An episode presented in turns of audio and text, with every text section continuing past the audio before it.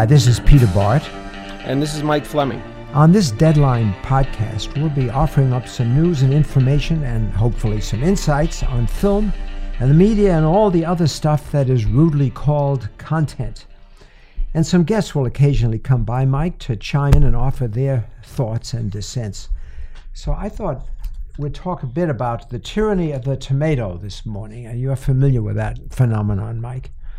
The Hollywood studios are becoming more and more paranoid, and rightly so, about Rotten Tomatoes, the organization that aggregates the opinions of critics around the country and puts out ratings just as a movie is opening or is about to open. And the opinion of, of many distributors, a bad score on Rotten Tomatoes or, or its rival Metacritic can doom a show uh, like Valerian, King Arthur, and Mummy, and, and even Mother, the new apocalyptic film starring Jennifer Lawrence.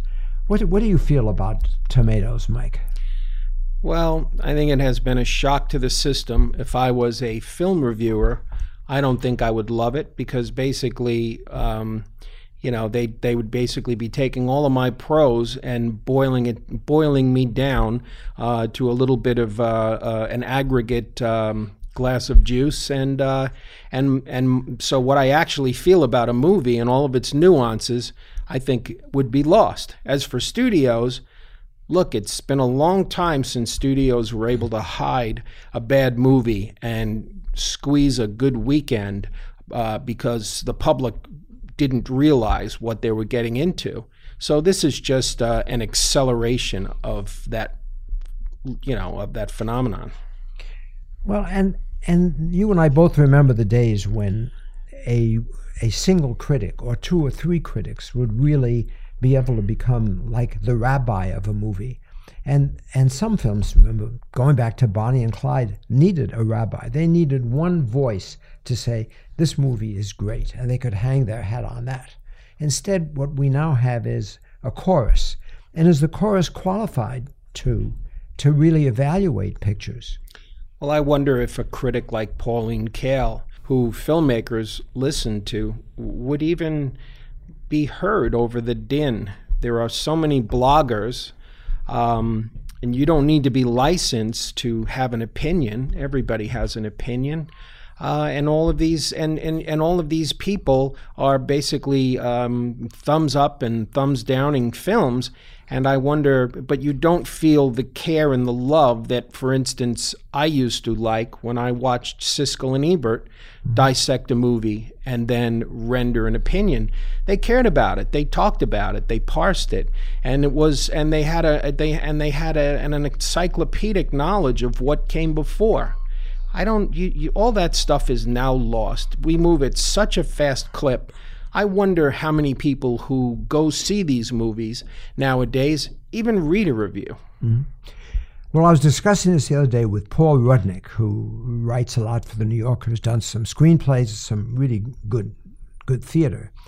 And Rudnick's answer to the proliferation of mediocre critics was he invented a faux critic named Libby Gelman Waxner, who wrote for Premiere and then Entertainment Weekly. You remember her.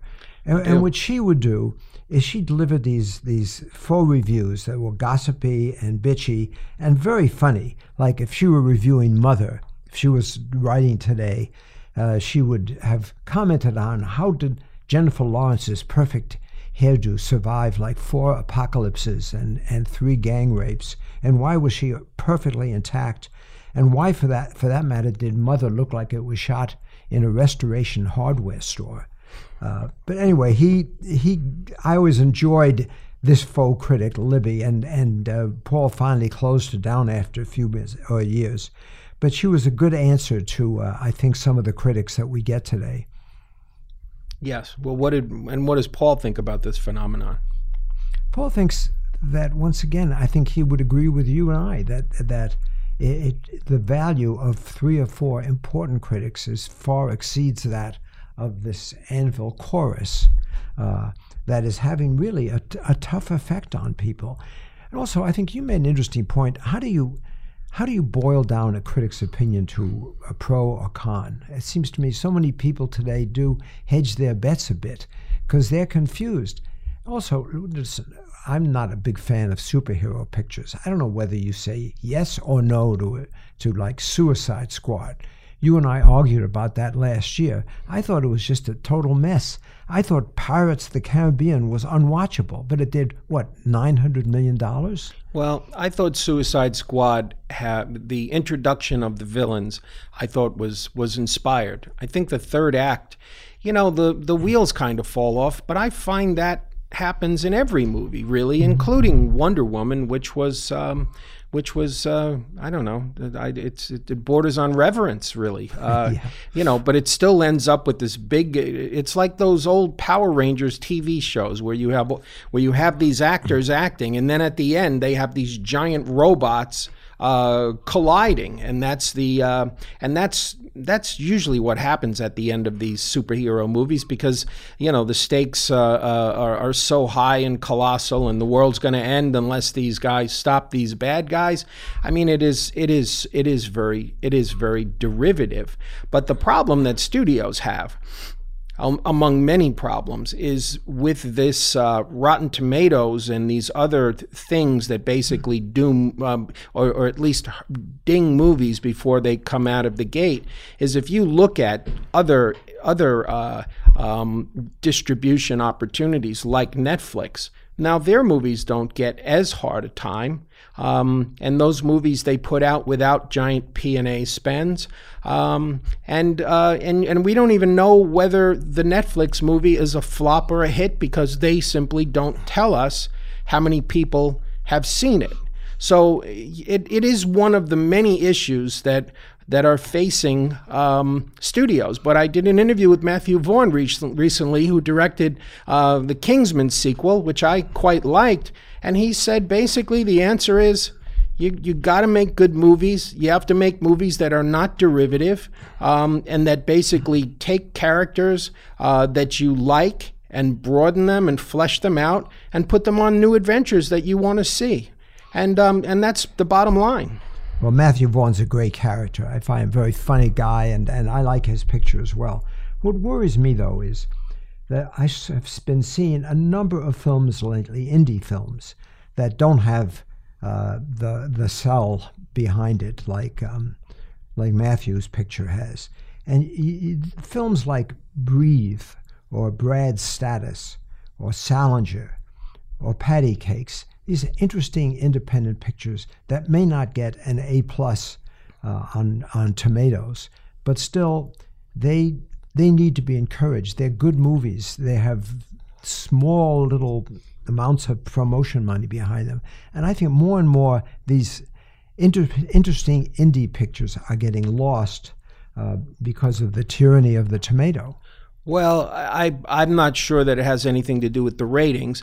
I think in the case of a movie like Patti Cake$, that was a film that um, maybe the expectations were overly heightened because the, the, the film sold for what I believe was about $12 million in Sundance but it is a difficult movie to sell, just the same way that Me and Earl and the Dying Girl was a difficult movie to sell. Uh, the independent films they have um, they have great challenges of their own because it's just so hard to to make noise for yourself. I, I just came from Toronto and saw a couple of movies and and and and broke a bunch of deal stories about them. Um, and uh, so I I'm looking forward to I Tonya, which I thought was a really really uh, a fine movie that's going to get a big Oscar season release. Uh, Margot Robbie plays Tonya Harding, and Sebastian Stan plays her husband Jeff Gillooly, and Allison Janney plays uh, Tonya Harding's mother in a in a in a surefire Oscar-nominated role. And you come out of that movie laughing, um, even though the action is is just so dark. It's very much like Fargo or To Die For. And then you had uh, Chappaquiddick, the you know the the, the Ted Kennedy uh, debacle film, and Jason Clarke is a dead ringer for. For, for a young Ted Kennedy, and the surprise to me was how much sympathy I felt for Tonya Harding, and how much I detested Senator Kennedy after the after that film. well, once again, coming out of Toronto, you you there's this chorus uh, about what is going to be an Oscar favorite. I'm always suspicious about what makes an Oscar favorite. Is it that has one good screening at a festival, or once again does it get a good tomato score, or is it just manipulative? Um, but I, I, think that there's so many interesting pictures. Uh, again, like Salinger, that opened uh, at Sundance in this case and didn't get uh, a terrific rating and was re edited. And I thought turned out to be a really interesting film. But again, the festival circuit uh, in a way prevented it from becoming a quote Oscar favorite. How much manipulation is there in this Oscar favorite business? Mike? Well, I mean, but let's take what you just said about the the Salinger movie by Danny Strong. Now, when you put a movie out at a festival, you have to accept that that the likelihood that it's going to be a final grade. Now, it doesn't always happen like that. For instance, uh, the movie Wind River that played at Sundance and then it came back and it played at Cannes. And, and the movie was, I think, maybe about eight minutes tighter.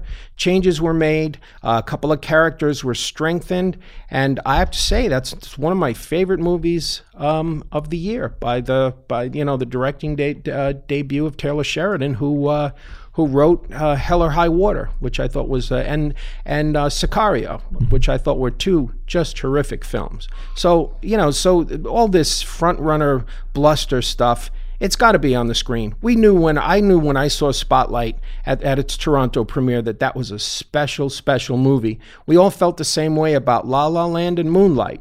I mean, it's got to be on the screen. Well, I know that there there are times, Mike, when I see you get behind a picture, and I feel as part of you that would like to have been a film critic.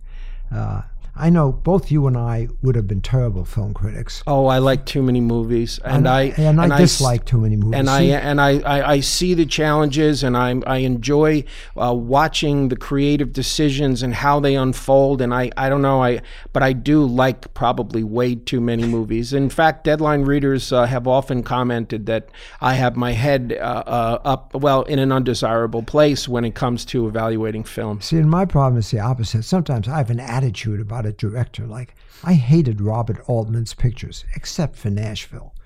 And, and part of it is that we always kept fighting whenever we had the misadventure of having doing a picture together.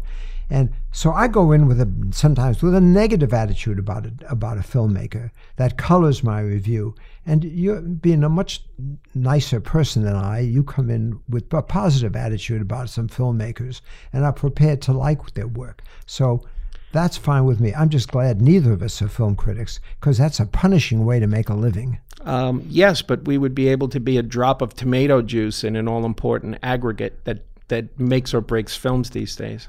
That's a bad tomato joke, but I get it.